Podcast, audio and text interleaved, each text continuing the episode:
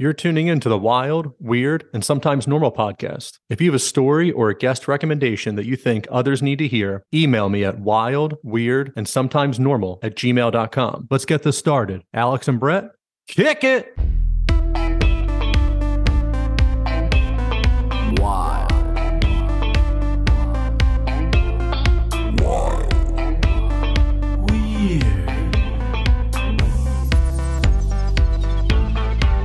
Sometimes wild. Weird. Wild. Weird. Wild. Weird. Wild. And sometimes normal. On this episode, I'm joined by entrepreneur and founder of Wavpaq Clothing, Terrell Clark. Terrell took his passion for basketball and fashion and turned it into a clothing line. Growing up in Camden, Terrell was not exposed to many forms of wealth, and the desire to succeed originally pushed him towards basketball. As much as he shined in practice and pickup, those skills shrank during games. Diagnosed later in life with situational anxiety and depression helped Terrell understand why his skills eluded him during games. He has taken the same passion for basketball and dived into forming Wavpaq. Leaning on the resources of the internet, Terrell has been on a crash course to learn as much as he can on the ins and outs of developing your own brand.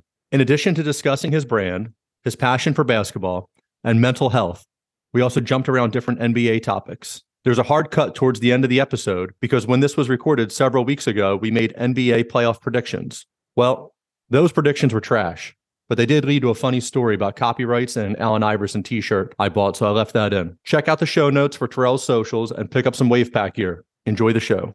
Are you looking for CBD for your pet? My friends at Pure Pet Wellness have what you need. They use the highest quality ingredients. While other companies may use synthetic oils in their CBD, Pure Pet Wellness uses organic ingredients organically grown hemp, organic coconut oil, organic shea butter, organic beeswax, and that's just to name a few. A family owned and operated company that also offers fast shipping. Go to purepetwellness.com for all your pet's CBD needs and use the discount code WILD and WEIRD at checkout. That's WILD, A N D, WEIRD. Treat your animal right. Go to purepetwellness.com. Are you looking to buy a home in New Jersey, escape the city and move to the suburbs? Finally purchase that vacation home on the lake or down the shore? Maybe you're one of the lucky ones who are retiring and moving out of state. If so, let me help you. Keller Williams and the Real Estate Professional Group have what you need to make your goals come true. Reach out and have a conversation with someone who will put you first. Contact Brian McCoach at 856 321 1212 or email Brian McCoach at kw.com. Welcome to another episode of Wild, Weird, and Sometimes Normal. Tonight, my guest is Terrell Clark, entrepreneur and founder and creative designer of Wavpaq. Welcome. Hey, how you doing? Nice to be here. Thanks for having me. Hey, man, I appreciate you coming on. So let's talk about Wavpaq a little bit. Entrepreneur and founder of Wavpaq. If I was a better host, I'd be wearing my Wavpaq shirt that I, I've had now. great quality, comfortable, feels good. I appreciate that. Hey, no problem, man. Hey, great quality. Can you explain to me how you came into creating, thinking of Wavpaq and, and being a designer? absolutely.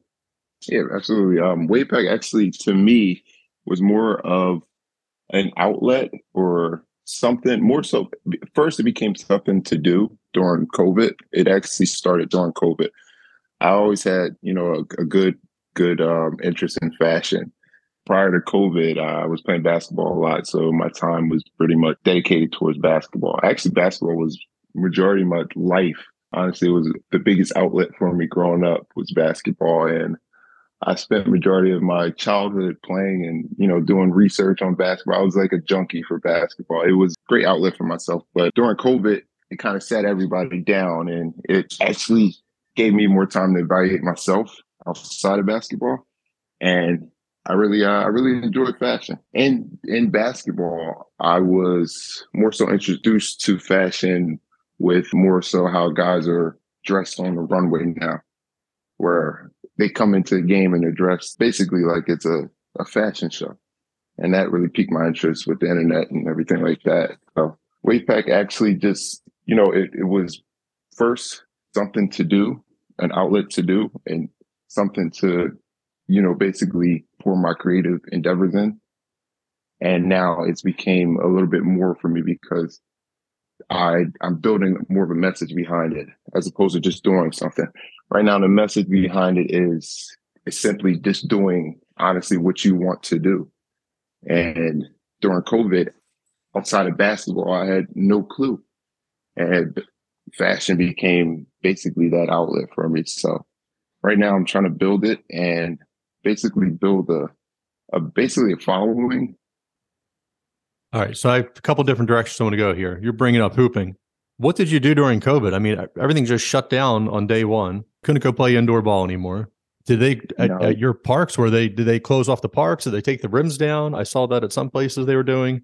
Yeah, it's crazy. They actually took the rims down where I was from, and I, I used to play a lot of LA Fitness, but uh, you know that was closed because of COVID. But yeah, they took the rims down everywhere, so I had nowhere to go. I was just on YouTube watching basketball, and I kind of fell into a rabbit hole with basketball. Basketball turned into fashion, and I just, you know, fell more in love with clothes. So with that, uh, you know, that fandom I had with basketball, I just poured that same energy into fashion. Whereas though I was like, you know, more of a historian with basketball. I can tell you people's birthdays, different schools they went to, and different things like that. Now I can, I'm trying my best to learn the most about fashion and same likeness. So where do you start when you want to try to learn more on fashion? How did you YouTube. branch off? You, YouTube. I love the internet, man. The internet is great. Honestly, yeah. Honestly, YouTube University. I learned everything I know from YouTube and and the internet. The internet is honestly the number one tool. Honestly, I wish we had it growing up, but taking most advantage if I can right now. Now that we have it, I've definitely wasted more than my fair share of time on the internet, and right. now with the podcast, hmm. and even before, just doing research, connecting to people that I've never spoken to. I'm reaching out to people you know, that I saw a book in Barnes and Noble or I just saw on Twitter and, you know, conversing with them online. It's just a great connecting tool instead of just scrolling through Instagram or Facebook and looking at dog pictures or whatever it might be. And I'm one to go into a, a rabbit hole of basketball highlights or whatever it is. And you know, I was just watching Michael Jordan dropped 60 on the Celtics 30 years ago or something. Uh, I guess 86 it was, whatever. Oh man, 40, uh, I start doing the math, I get really old. That is but, crazy. It was 30 years ago now. Yeah but I watched three minute highlight on that. And That was a great part of my day. But you know, to really sit here, you know, you can you can get this education without having to go to a fashion school. You can get this education without having to sit in a classroom. You can get this education without directly knowing people. The TED Talks and the offshoots of that that you can find on YouTube with people just giving away nuggets of knowledge for you to devour and to then Absolutely. you know push you off in a different direction. Absolutely growing up, it was really, really hard for me to read and sit down and read. And the fact that I have YouTube where I can pull up a YouTube audio book on a book that may take me two or three hours to get my hands on, I can actually sit down and actually listen to a book or drive my car and I can hear it firsthand. The internet is an amazing place, man. It, it, it can be, a, it's a gift and a curse, honestly.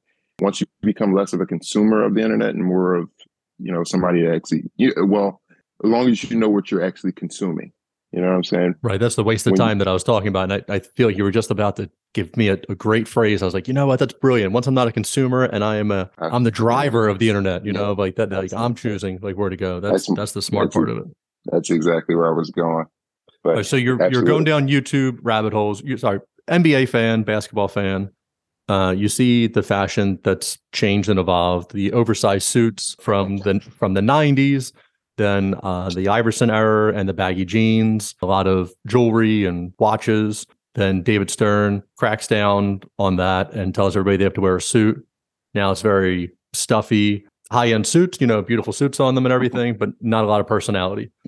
Then David Stern moves on, Adam Silver takes over, and now you're seeing, I mean, you said runway earlier. It truly is a runway. The guys come in, Russell Westbrook coming in. This guy looks like every day that he's on a, a runway showing off whatever. I think he even designs his own clothes. But you know, he comes in with some wild stuff, and you know, very innovative, and you know, very pushing the line for the clothes that he wears. Is this stuff that you look at, and you know, that's giving you inspiration? Absolutely. That honestly is where uh, most of my inspiration draws from watching these guys and coming in and seeing what they're actually wearing. And it, it, it's great to see it too because it's it's building a new avenue for them money wise.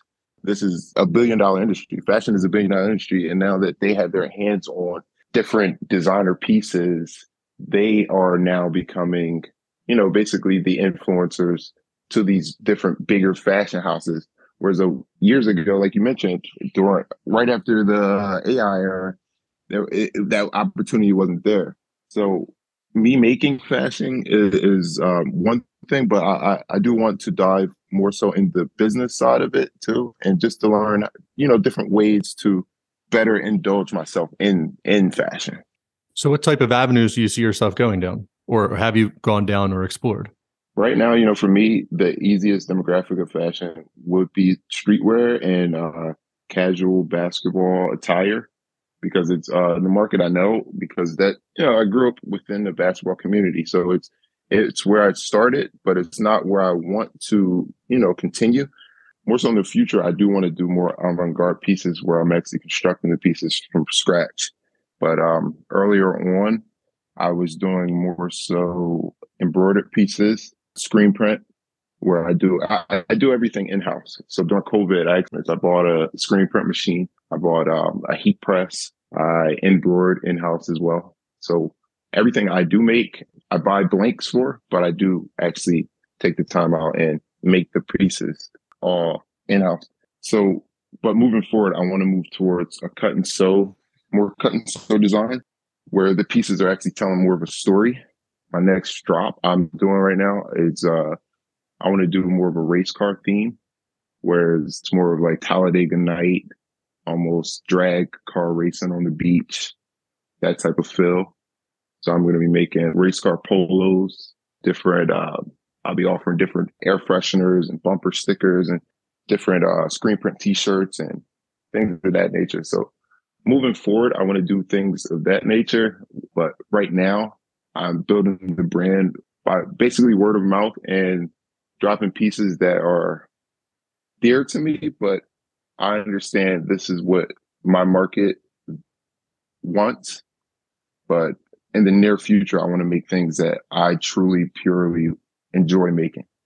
I like the idea of branching off. You know, one, like basketball and streetwear is great. What made you think of race cars? And then also that market, I, I don't really know where race car gear is sold, but when I do see people wearing racing gear, it just seems to be a driver, you know, the name, like I, Dale Earnhardt and a number three, and then a his car. Yeah.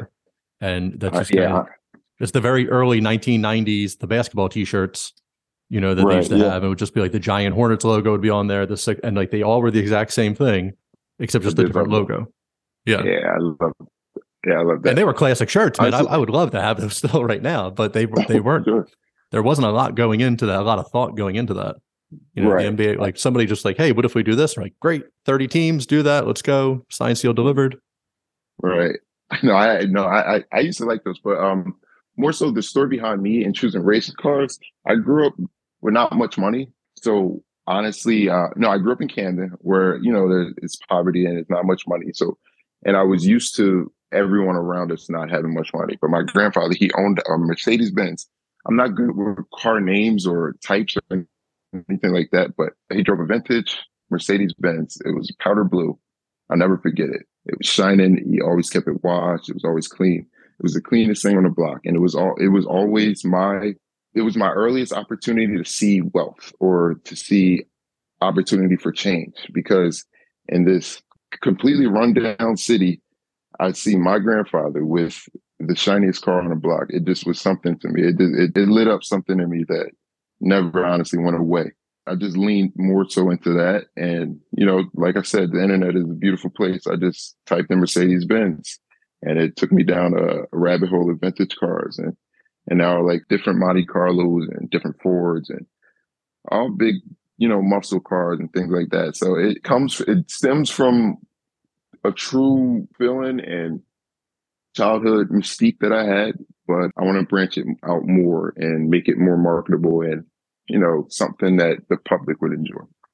I think that's a great idea. And it seems like a, a good way to honor and connect with your grandfather, the memories you have of him with a car like that. It's funny when you think of, you know, the first car that made an impression on you and, you know, you're able to recall it that clearly. Mine was not a Mercedes Benz. It's popping in my head. It was, uh, my dad had an 85 Buick Skylark and it was this blue that had like a, uh, like a speckled diamond shimmer to the, to the paint job. And, uh, that just sticks in my head all the time. I I don't know. I don't think I'm gonna making any shirts though based on it, but hey, who knows? Never know. You, you never know. You never know. so where else are you getting inspiration from? And you know, you're talking about you want to do a cut and design, start from scratch and, and build from there. Have you had any experience doing that? And you know, how do you think that's going to go about? After high school, I went to the Art Institute in Philadelphia, so I had a little technical training when it comes to fashion, but not too much. I didn't stay there too long. I was actually going after a semester or two. Uh, I figured out really fast it wasn't for me, and I honestly just didn't.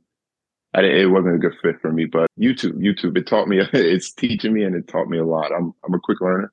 When it comes to the cut and sew, when I want to go bigger scale, I'm gonna actually venture out and actually hire manufacturers and get samples and and do things that way. But I do want to learn firsthand everything, what's going on behind the scenes. I want to actually know what they're actually doing.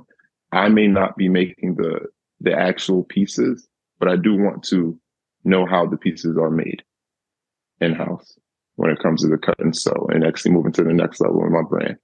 I think that's a good way to go about it. You know, try to get some some insight and you know and have input on on how that's going about. I want to know every detail that's going into it. I want to know how it's actually being done. So if I'm able to do it in house first, I'm able to explain exactly what I need and what I want put out into the public. It seems like a good path you can try to go down and, and see what's happening. Are there any type of fashion houses? And I mean, I, I know there's clothes made in Philadelphia and, and, things like that, like on, on mass scale instead of like, I know they have small tailor, smaller tailor shops and things like that. Yeah. Absolutely. You can find uh, different manufacturers overseas, or you can find them um, in the USA. Uh, some somewhere in, uh, as close as Philly. You can find any in New York, uh, California, Texas. Uh, I'm sure you can find them pretty much all over the United States as well as overseas. It's just finding the right one for you and actually making a true connection with this person. If you want to scale, I feel as though you need to make a true connection with the actual manufacturer and actually know what you're getting yourself into. And, and if you want to do this long term and choose this manufacturer, you know it, what they're good at and what they're not good at, their strengths and weaknesses. What drives your entrepreneurship mentality, mindset? Actually, that's a that's a great question. I don't like working for people. It's cut and dry as that. We actually met working in a serving job. Honestly, my, my entire twenties, I worked in serve. I worked in the service industry because I didn't really enjoy the idea of having a boss, quote unquote, a boss. So the service industry always gave me the opportunity to present myself as myself to each party, each table, each guest and put my work first. And uh, I felt as though serving was a great way to to basically build my communication skills as well as not have a true boss. Because at the end of the day, um, when you're serving, your guest becomes your boss. You're basically rated basically how they tip you. Honestly, my entrepreneurial spirit became more prevalent when I realized I didn't want to work for people. And when I was younger, I didn't know what else I wanted to do outside of basketball. And and I'm gonna be completely honest with myself. Uh, I thought I'd be an NBA. I thought I'd be, I'd be, I thought I'd be close to retirement by now. So the idea of working for somebody else long term, having a having somebody oversee what I'm doing, it cringes me out. I can't do it. Yeah. So in the serving industry, you have your general boss who hands you your paycheck every week, every two weeks. But on the the micro scale, your boss is that table that you're mm-hmm. serving, and you're getting your performance review every 45 minutes to an hour as they're leaving their tip on the table. And if you happen to not be good and your performance review is, you know, needs improvement, like that's shown instantly in like, wow, they gave me zero dollars or they gave me five percent. Exactly. You know? And then your other table, you might have excels, A pluses, whatever it might be, as they're giving you 40% on who knows what, you know, those bills were easily 100, 200, 300 dollars and getting that in such a quick turnaround, it, it's pretty solid. Exactly. You said you thought you'd be closer to retirement than you are than starting out right now. What was your basketball career like? Oh, I played, I played four years basketball at Haddon Heights High School. Um, I was a pretty average player, nothing too crazy. I, I ended up playing, I played pretty well my senior year no offers or anything like that. Uh, I went to a small D3 school called Neumann University. I played for about a semester there and I ended up coming home early. Started to realize what my issue was as I got a, became an adult. I got a therapist I sat down with a therapist and realized, well, we talked, and I was actually diagnosed with uh, situational situational anxiety, anxiety and depression. And I always knew I was good enough, but when the the moments presented themselves, I shrunk, and I never understood why. And as I got older, it was something I needed to actually talk to somebody about, talk to somebody with about. And it became more clear to me that more of my, my issues on the basketball court was more mental than physical. So, you know, after after coming home from college, I didn't play uh, I didn't play anymore. You know, I didn't play anymore officially, but I kept playing and kept myself in shape and was looking for a next opportunity, but the next opportunity never came and I figured out to figure it out from there. It seemed like this the situational anxiety and depression would do better in practice or in pickup, and then when it was game time, or where was it affecting you the most? Yeah, when in practice, in practice or pickup, I was I was the goat. I was I was LeBron James. I can do whatever I want. It wasn't until game time started where I started to feel those jitters or that that nerve that came. That you know everyone feels it, but um, being a young kid and not actually understanding myself and truly realizing what it was, it all came out. It all came out the wrong, worst time for myself. I mean, I can only imagine how, how frustrating that is. Did your coach have any? I mean, obviously not the right advice if you know it didn't work out were they equally as frustrated too? Like they're seeing they're seeing the work, they're seeing the talent, and it just wasn't translating at game time. Yeah, basically, they they you know it wasn't. I feel as though mental health and speaking about things like this didn't became more relevant until after I graduated. So I think opening up and talking like this, it it helps a lot. Even right now, and even this setting right now, I'm, I'm becoming more comfortable within this conversation even speaking about that. But younger me wouldn't talk, wouldn't tell anybody. I had no clue what was going on with myself the, until I realized that all of these jitters and things would come out the minute I saw my mom in the stands. so if my mom is there, I, I, I clamp up because there's there's something. It felt like it was more on the line for me because this is a dream that I had since I was a child. My dream was always to provide for my mom. You know, as a child, it's, it's it was it was nothing more it was nothing bigger to me than providing for my mom. And then once I saw her in the crowd, that's when those nerves and anxieties and things start to kick in full gear.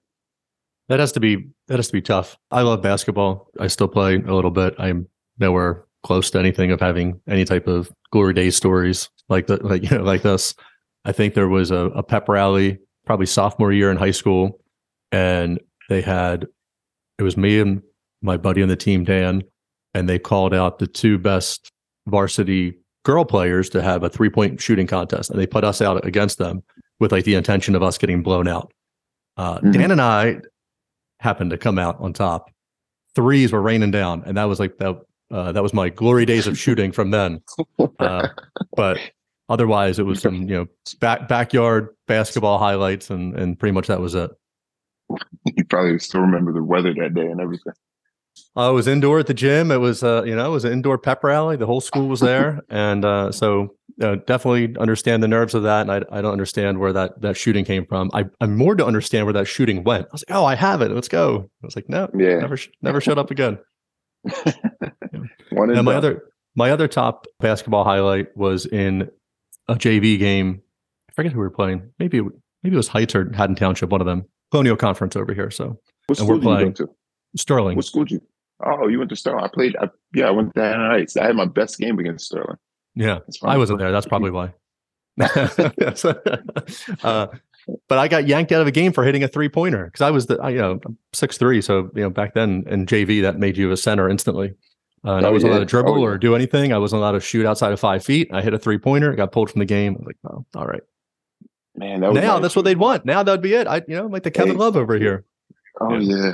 Oh yeah. So to you loop this back. To, oh, good. No, you wouldn't be able to make the team if you couldn't shoot the three now. Oh yeah, it's just changed so much.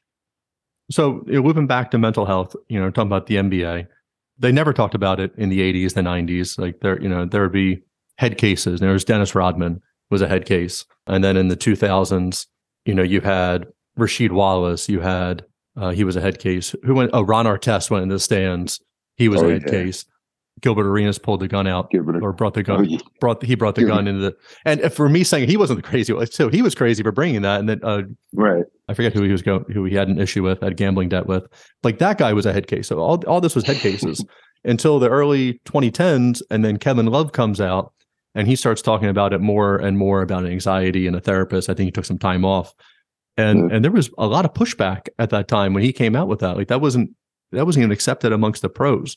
It was very much like suck it down and you know you're fine and you're okay and move on Oh, and yeah. now you you have people, and I, I think it's very good what the teams do. You know, Kyrie Irving, you know, however you might feel about him, but he's very outspoken about mental health and Absolutely. you know about you know having to be centered within himself. Ben Simmons had a, a famous mental health issue, but I don't know how that's turning out for him. But you know, but still, it's, Um, you, you feel bad for these guys if that's truly what's holding them back. As you're coming up at that time, that wasn't there for you.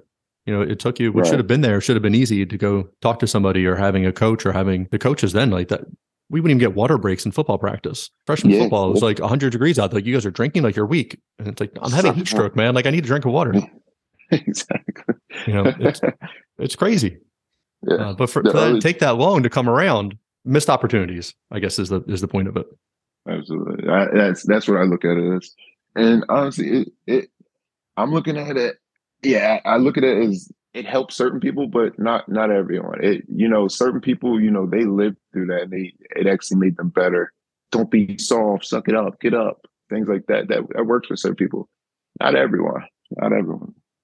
No, you see that with you know even current bosses, the way you know their mentality of of treating employees, and you know not everyone's the same. And the suck it up and move on, the slamming things down when you're talking to them, it doesn't really you know, it doesn't really work in this world anymore. You have to have a personal touch with somebody and try to make somewhat of a connection, so can have a hierarchy of authority while also being human to each other.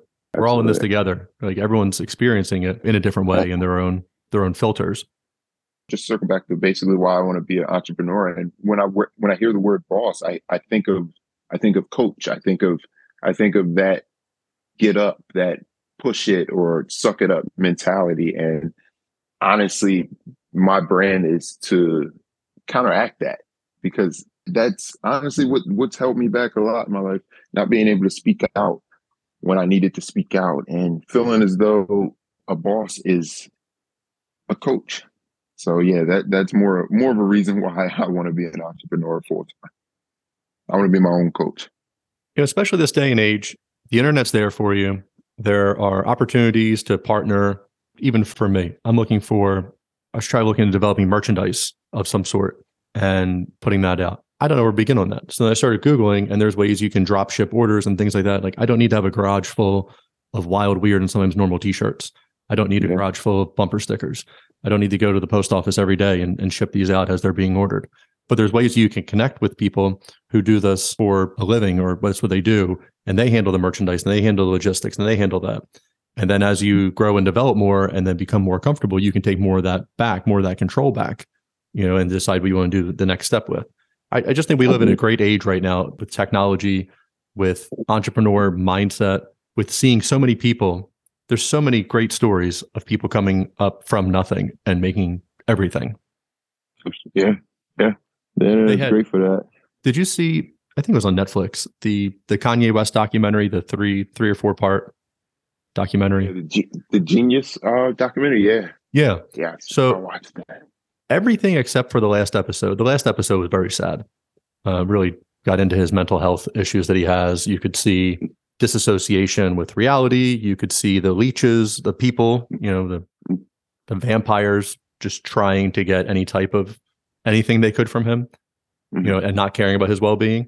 But prior to that, and again, what, whatever your opinions on Kanye West, that's fine too. Prior to that, it. his work ethic, his determination, his refusal to take no from anybody. Like that guy had a dream.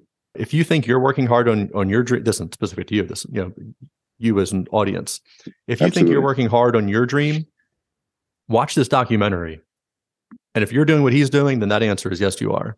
But if you're Yeah. not doing like this guy refused to say no. Like everybody tried to put him in a corner. Everybody tried to put him in a box.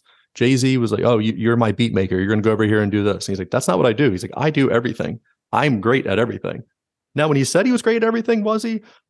Maybe when he was just saying it the first time, he wasn't. but by the end of it, I was like, "Man, this guy's pretty great at this." He's pretty good at manifestation. That, you know, that's part of it too. I think that's a. Do you participate in any of that? Do you do you think it? I- do you think that way? I do. I do. I do. I do. I do. I absolutely do believe that the more you speak things into reality, the more things can become. I believe it, it, it builds something in your brain that it's almost unstoppable. It, it's honestly worked it with my life. So I can speak that to its truth. Uh, it's something as small as going into a full parking lot and telling myself, no, I'm going to find a parking spot at the very front of this mall. And one time it happened and one, and it, it, it made me smile. And, and from then on out, I just, I just, you know, I, I, I believe in it. I truly do believe in it. as I've gotten older, I've become more of a believer in it. When I was growing up, there was a lot of new age and a lot of, of woo and things like that. And it seemed like people were just trying to jump onto anything and sell any type of idea. And I wasn't huge on that.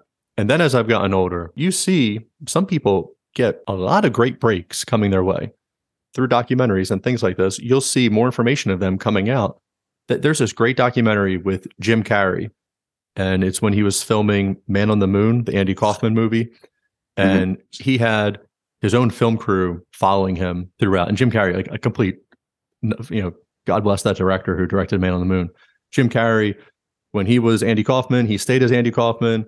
He treated everybody as Andy Kaufman would, and then there was uh, Tony something was the other personality of Andy Kaufman, and that guy was kind of a drunk and you know he was a lounge singer like and he's screaming every so complete insanity but jim carrey's in this interview and he and he's talking hmm. about he has manifested everything in his entire life. You know he wrote himself a $10 million check when he was dirt poor and then within two years that $10 million check was real. There's a scene in the truman show where his hands are up in the rain and he's screaming what do you want me to do? And he's explaining he's like that happened to me in real life. And he's like and that's how i chose to do the truman show. You know there's a lot of successful people who believe in the manifestation of of your wants that the universe works for you with the energy you put out you'll get back Absolutely. Yeah. Yeah. I, yeah. Also he, he used to ride around in a certain neighborhood and park outside and said, yeah, this is going to be my house one day. And like you said, it did happen. And I, I love that because it, it gives you proper faith. It gives you something to truly believe in. And what, what else are you going to do? Keep speaking negative thoughts into the universe and keep getting negative results. Why not try something different? Truly believe in what you say. Even for people who may not believe fully in the manifestation of your reality even you just said right there the the thinking of negative thoughts you have two young children. I'm sure they get in some moods sometimes. M- mine definitely do. And i try to snap them out of it. And you know n- not everything not everything is bad. Not everything is a punishment that we're going out to the store. But like just start looking at things like it's okay. I feel like i'm losing my point on this a little bit. It, uh, you know minus the children. I i try telling them to focus on positive. But for people you get out of bed and you think, hey, today's gonna be a great day. And you walk downstairs and you see your significant other, you see your roommate, you see whatever. And they say, hey, how are you doing? And you look at them and you go, well, today sucks. Well, guess what? Today is gonna suck. You just said it's Yeah. gonna suck. Like your mentality already is the day sucks. But when they see you and they're like, how's it going? Like, hey, I'm great. It doesn't mean every day has to be great. But the more you trick yourself into that it's great, the more it actually does become great. Now there's still times you slip up or you slept you slept bad or you woke up in the middle of the night or you couldn't sleep, you know, things like that. Sure. We're human train at the end of yourself. the day. Absolutely. Yeah. Yeah. It's a, it's a snowball effect. The more you speak negative things, the more the snowball becomes bigger. But the more you speak positive things into the universe, I feel as though that's, that snowball can also grow as well. Right. The guy who cuts you off in traffic when you're in a bad mood pisses you off 10 times more than the guy who cuts you Mhm. off. But maybe you see it coming up and you, you know, you ease off your gas a little bit. You're like, oh, this guy's just trying to get in. When you're in a bad mood, you're like, fuck this guy. Like, I was here first. I'm going to speed up. And we live in New Jersey. So it's always, fuck this guy. I'm going to speed up. But, you know, like, hey, maybe get off the gas a little bit. Let the guy slide in. He gives you a wave. You wave back to him. Everyone's day just got a little bit better. Right. Do you listen to a specific podcast or books or anything to help you with this mentality? I listen to uh, audiobooks. When I listen to podcasts, I like to listen to uh, different basketball podcasts because they, you know, they they knew the game. I actually, well, I listen to listen to former athletes podcasts because they actually lived the game that they speak. as opposed to speak listen to the media and and things like that. So yeah, I listen to JJ Redick's podcast a lot. I like to listen to Knuckleheads podcast, uh, all the smoke. Yeah, I, I, pretty much surround myself in the basketball sphere when it comes to podcasts. But when it comes to books, I, I like to listen to. Right now, I'm listening to Power versus Force, and trying to uh, really, really, really understand uh, that you know we we can go through these different phases from guilt to shame to fear to desire and and we can we can get out of this and get closer towards where we're not forcing things to happen to us and we have the power to actually make things happen for us so I yeah right that now That sounds Yeah, good. I, i've never good. read that. That sounds good though. power versus force pretty good book So far, the review is it's good. And if when you get done, if we change it, I'll take the link out of the show notes. But I maybe I'll put that in the show notes and people can see if they can get to it. yeah i would put a pin in that one that's a good one So when you're listening to these podcasts, the old man the three, that's JJ's podcast, and his, his buddy Tommy, what does that guy do? Like you talk about, you know, lucking out in life. This guy is a co-host on JJ Redick's podcast. I don't know if he brings anything to the table. He's never played. he's never played ball. Like I feel like I played at a higher level, and I I barely played at any level. the, yeah, the fact that he has a seat at the table, it it, it says a lot about him. It, because he, I, I feel like he holds his own when he's in these conversations. He's he's uh, he's asking insightful questions that the fans want to hear. So I, I feel as though he gives us uh, gives a fan a seat at the table with these former NBA players. So I, I just like to look at it in that you know in that viewpoint, where though he is he is us at the as the viewer that's sitting there front seat. I guess I have to change my mentality on it. We just went through this whole thing of seeing things positively. Then I bring up Tommy and I'm hating on him instantly. And I'm like, what's he even doing here? But he's the It's a everyman. snowball. He's the, yeah. I, I- obviously, I didn't do a very good job of the snowball effect today. so you're listening to these shows, you're, you're watching inside the NBA, TNT, things like that. You're watching SportsCenter, all these basketball highlights. This is giving you inspiration for your your clothing line, for your designs, for things that you want to do. Are you pulling things from somewhere else, or what what are you seeing that then is triggering you to to go in whatever direction you want to go? Um, I have a I have a few people that you know that inspire me outside of basketball. Entertainment wise, I get a big chunk of my inspiration from Nipsey Hussle. He's a, a rapper, late rapper that passed away a few years ago. The embodiment of his uh, you know his story and his brand was it was called the Marathon, and it was basically understanding that you know there's no finish line. For me, what resonated to me and what it said to me was there's no finish line. The, the journey is more important than the finish line. And, and that's what I want to transfer into my brand. I want to build a brand to where people understand that there's no end to success. There's only the journey. The journey is the only important part. So I like that. I like that be- thought. Right. So Nipsey Hussle becomes a huge inspiration for me as well as um, Muhammad Ali. I just love his uh, his approach, cocky approach. I, I look uh, when it comes to fashion. I, I like Pharrell. Pharrell, the I take a lot of fashion inspiration from Pharrell as well as Tyler Creator. Those two guys are pretty big influences on my fashion. Uh, you know, when I look at different pieces and what I actually would wear if I had that, you know, those funds. They had we mentioned Pharrell. He was on I don't know the name of the show. My wife was watching some reality show with him, and it involved him producing church music, and they were going to go on tour. By the end of that show, Pharrell was um, I, I don't know where he, he grew up, Chicago or New York, uh, Virginia. Okay, so maybe he went back home to Virginia, Mm-hmm. and he knew somebody who was the head of the church choir. Um, I'm lost on a lot of these positions that people hold Mhm. within music. Uh, the head of the church choir, and it was all people from the community, and they they had some of them had amazing voices, and he came there. Maybe I'm mixing the story up. I don't know. He built this church choir of people, and they sounded amazing, and they were going to go on tour. I went from barely knowing, you know, my church music that I grew up with was nowhere near this. It was barely anything. I barely paid attention. to at the end, I was like, "Whoa, when's this album come out? I'm gonna, I'm gonna download this album. This is great." Yeah. yeah, the um the book I'm in reading right now, Power versus Force, it it speaks about a lot about influence and power. And Pharrell holds that influence in fashion that you know that I really I really love about him. And um and like you were saying with the um with him finding those the, the right people in the choir, he he understands where to look and and who to find. And he, he just has that that true influence where the right people will come to him. And I, I love that about him, that the fact that he actually built this congregation of people and it, and it worked out so well. I think if you're open to people coming to you and you're looking for the right thing, now great, you have to have that vision, you have to have all of that, you have to you have to have that track record of, of success to have people coming to you and recognize that.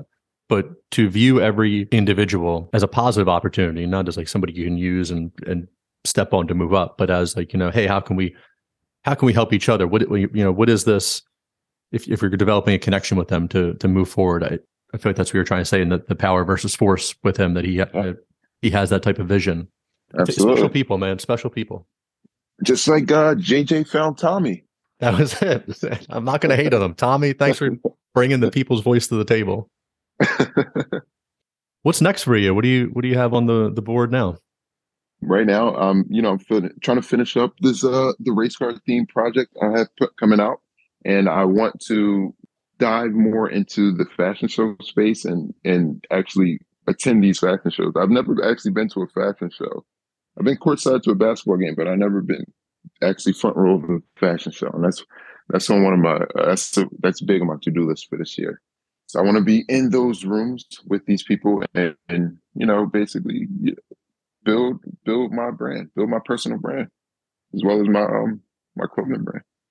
I think that's a great approach. Have you done any research? What's the closest fashion show that you can get to? I mean, New York has stuff. Oh yeah, um, yeah. The internet is great, man. You can I can find this in thirty seconds. Uh, fashion shows are I can find one year round, but uh, New York is a big on fashion shows. I've been spending a lot of time in New York lately in the fashion district. It's like a fashion show walking through the fashion district. Everyone is dressed every day. Every every day I go to New York, it's it's a complete fashion show. I love it. It's a, it's a great environment to be in because everyone, I, I love fashion because it, it's a way to express yourself. And growing up with that anxiety and depression, if you dress well, you feel well. It always was a, a great way to alleviate that that stress for me. Knowing that I woke up with a good outfit on and I can say today is a good day because of my outfit, it goes back to that snowball effect. The rest of my day is going to turn out just as well. Look good, feel good, do good. Yeah, absolutely. All right. So let's, we're talking about fashion here. Stealing somebody's design and selling it in a national chain store and not giving that person credit. I know too well. I know this subject all too well. Oh, you want to tell me a story on that one? That is crazy. That is also a, a great inspiration on why I started the brand. I did start H and M, man. Uh, great. I love them. Uh, my sister and I, you know, going back to basketball, we were. Um, this is after I after I graduated and after I left Neumann. Was home, you know, staying in shape, uh, getting myself together, putting together footage. My sister is a photographer and she was actually taking pictures and getting some film of me playing. She got a really good image of me playing basketball. I was shooting, posted it online, and two weeks later, H&M has a picture of me sold out, 1999, a T-shirt of me with a with a shirt that says NYC Ballers. Never at this time I've never been in New York. So it was just crazy to me that they could just steal the image, put it on t-shirts, and just sell it within two weeks' time. And there's not much I can do about it because the image wasn't copyrighted. So that honestly drove my passion to get more into fashion because a shirt with my face on it sold out in a uh, nationally changed store. So if they can do it, I can do it. It's amazing. Copyrights are amazing. So I I wrote a kid's book and I was able to copyright that. And it, I don't think it cost. I don't even know if it cost money to copyright it. If it did, it wasn't very much money at all.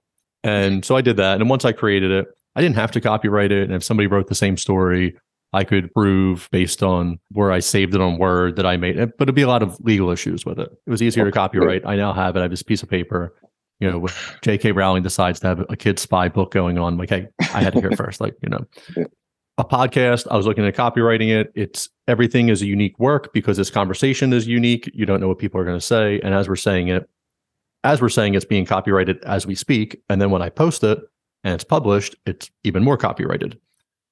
A picture. That's, that's interesting. right, but a picture. Who else is taking a picture at that exact same time with the sun the shadows, the buildings, the move. It's the specific spot that you're. You could not recreate. Your sister couldn't take two of the same pictures of you No. if you moved off that spot. You would never be exactly on that exact same. The chances of that would be so slim. And for them Right. to sit there and say, you know, that that's not a copy. Well, it's not your work. Like, so you just go steal people's stuff. That's crazy. So then I was That's hearing a story that they can now embed a copyright in a picture. And there's almost like uh, ambulance chasing lawyers. There's there's like ambulance chasing photographers where they're embedding. It's like one pixel. So a picture is made of you know a billion pixels, and within one Mhm. pic, one pixel, they're putting this copyright that you don't know.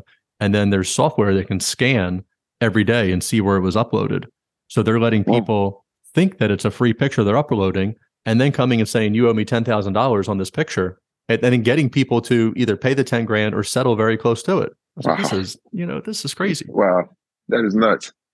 So That's H and M stole your picture. It's it, it was fascinating. I was like, this is you know Yeah. really slimy, but like uh, absolutely fascinating. I need to be better at taking pictures. This is crazy. you know, so H and M stole your picture, and then I remember seeing that online. So then I googled and I found the shirt, and it was like 12 Mhm. bucks. I was like, man, I need that shirt. Like that's my guy on there. I was like, I can't do that. I'm not. I can't support that. But like, I'm hooping. I could. I could be wearing this shirt. I was like, no, no, Yeah. that I got. I was wearing the Wavpaq. That's it. But uh, yeah, right. I appreciate should- that. re-bring that shirt out somehow. Like, hey, if it's not copyrighted, so you know, retake back, reclaim what's mine. Yeah, I did. I didn't want to make it. I didn't want to make it known, but you did mention something. What I was going to do is, I am actually. I actually took a screenshot of the picture being sold out, and I'm gonna sell plain T-shirts with that screenshot of that shirt being sold out with the image on it and everything. So hopefully, hopefully that that does well. Hopefully, and I'm I'm gonna sell it for the same price H and M sold theirs for, and I'm gonna post it with their picture. So hopefully that gets the viral attention that the the first post got, or if not more. Oh yeah, hopefully. I mean, I just I just found that amazing. Yeah, that that's just crazy.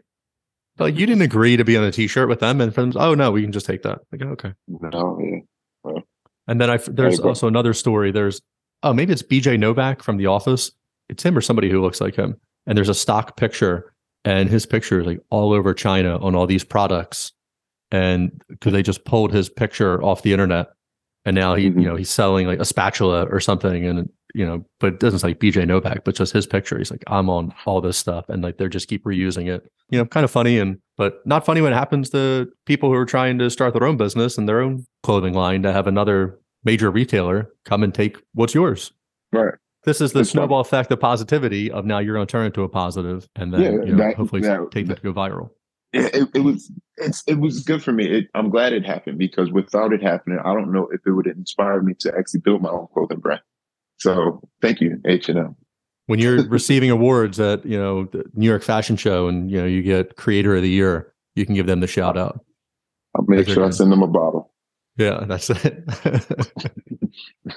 this will be like uh, your Tupac, all eyes on me when he just goes off on everybody. And it's he's just like, you know, this is the prosecutor, this is the warden. You know, you just go all all down. Just shout out to everybody. Can't wait, man. Let's manifest that. Yeah, I hope so, man.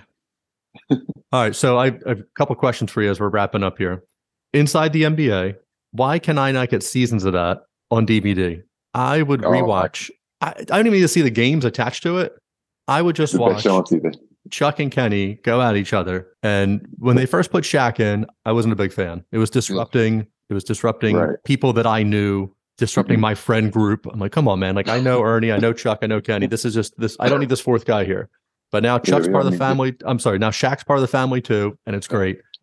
But the TNT doesn't understand a gold mine that they're sitting on. Right. It's it's Yeah, half yeah, hour of comedy. Absolutely. I thought honestly at first I thought Shaq was gonna be too big for the show, but I'm I'm glad he fits right in. I love I love his back and forth with Charles, man. I think it took like him a little bit to to ease in and figure out where his lane was in there with those Mm-hmm. guys because he has a huge. I mean, all those guys have you know. I mean, Chuck has a huge personality and Shaq has a huge personality, and Mhm. then Ernie is you know just very the straight man the whole time for the most part, and he'll rib them every once in a while. And uh, Kenny's just has a good personality. And I think it just took Shaq a little bit to realize like I don't always have to be over top of Chuck. I don't always have you know. They kind of found where they can play off each other. Yeah, They're, they're hysterical. yeah, I love it. Yeah, he doesn't have to he doesn't have to chase Kenny every episode. Well, I, I called it an episode. See that? That's crazy. It should be episodes. This is what I'm saying, man. This should I should be able to get these on DVD and I should watch them on like rainy sick days or whatever that like I'm not going to work or something. Like, oh, I'm gonna put on season seven of you know episode Yeah. four. It's the best. I would definitely binge watch it on Netflix. There was this is probably late '90s. You know, come on Wednesday nights or whatever. And I'm still in school and I stay up and watch it or whatever. It just sticks in my head. So it was Chuck's birthday, and Kenny. The whole episode is just hyping up, like, "Hey, Chuck, I got your present, man. I got your present, man." And Chuck's like, "No, no, no." And then by the end, like Chuck is getting hyped. He's like, "Really, really, God, close your eyes, man. Close your eyes." And he brought him out a Twinkie with a candle in it. The look on Chuck's face when he opened his eyes, like he thought that Kenny really brought, really bought him a present. Really, just absolutely comedy. Um, amazing. So good. So stupid, so good. Pure comedy. I love it. I'm here. So very, very frustrating. Absolutely frustrating times to be a Sixers fan. That's why I'm, I can never be a Sixers fan. Even if growing up out here, I could not be a Sixers fan. It's stressful. It, it's tough times, man. It's tough times when career highlights, you know, AI, great, getting to the finals, you know, but our, you know, our parade is his crossover over Tyronn Lue and stepping over him. I've got, I've got a T-shirt of AI stepping over Tyronn Lue. But guess what happened a week later? Tyronn Lue was in the parade getting a trophy and gets talked about all the time that he's a champion. You got TJ McConnell hitting a game winner over Carmelo Anthony, and you know he's doing. It looks like he just won the NCAA tournament, jumping up in the air and pumping his fist, and Embiid choking him, and like all this crazy stuff. Like those are our Sixers highlights for the last twenty years. Yeah. Or Ben Simmons passing up uh, up a wide open dunk against Trae Young because he's afraid to get fouled by a guy he's two feet taller than. I, I don't know. Quick question: Who would you buy the T-shirt from with the Tyronn Lue and um, Allen Iverson? Because if it wasn't from the NBA, it's copyright infringement. Oh, that's their problem. That's not my problem. My problem is that I have a sweet shirt to wear. Somebody else who I bought the shirt of doesn't have to worry about the NBA. So you know, that is very different. Yeah, I am just aware of of fine goods. But all right, man. Where can people find you? Where can we support Wavpaq? Follow me on Instagram and Twitter. My handle is Wavpaq, W A V P A Q. Simple as that. I love it. Anything else you want to cover? I mean, that's been great, man. Thank you for having me. I, I really appreciate it. Man. It's my first podcast I've ever been on. I had a good time. You're welcome back anytime, man. I appreciate you coming on. Thank you so much. Terrell Clark, Wavpaq, Twitter, Instagram. Find him with Wavpaq. Please support him. Tell him you heard him on Wild and Weird. Have a good night, man. I appreciate it. You too, man. Thanks. All right, everyone. That was our show. Don't forget to leave a review on iTunes, Spotify, or wherever you stream your podcast. Like and follow the podcast on Facebook and Instagram to stay up to date in all things wild and weird. Check out the links in the show notes for more information on our guest. The biggest support you can offer is to tell everyone about the podcast. Until next time.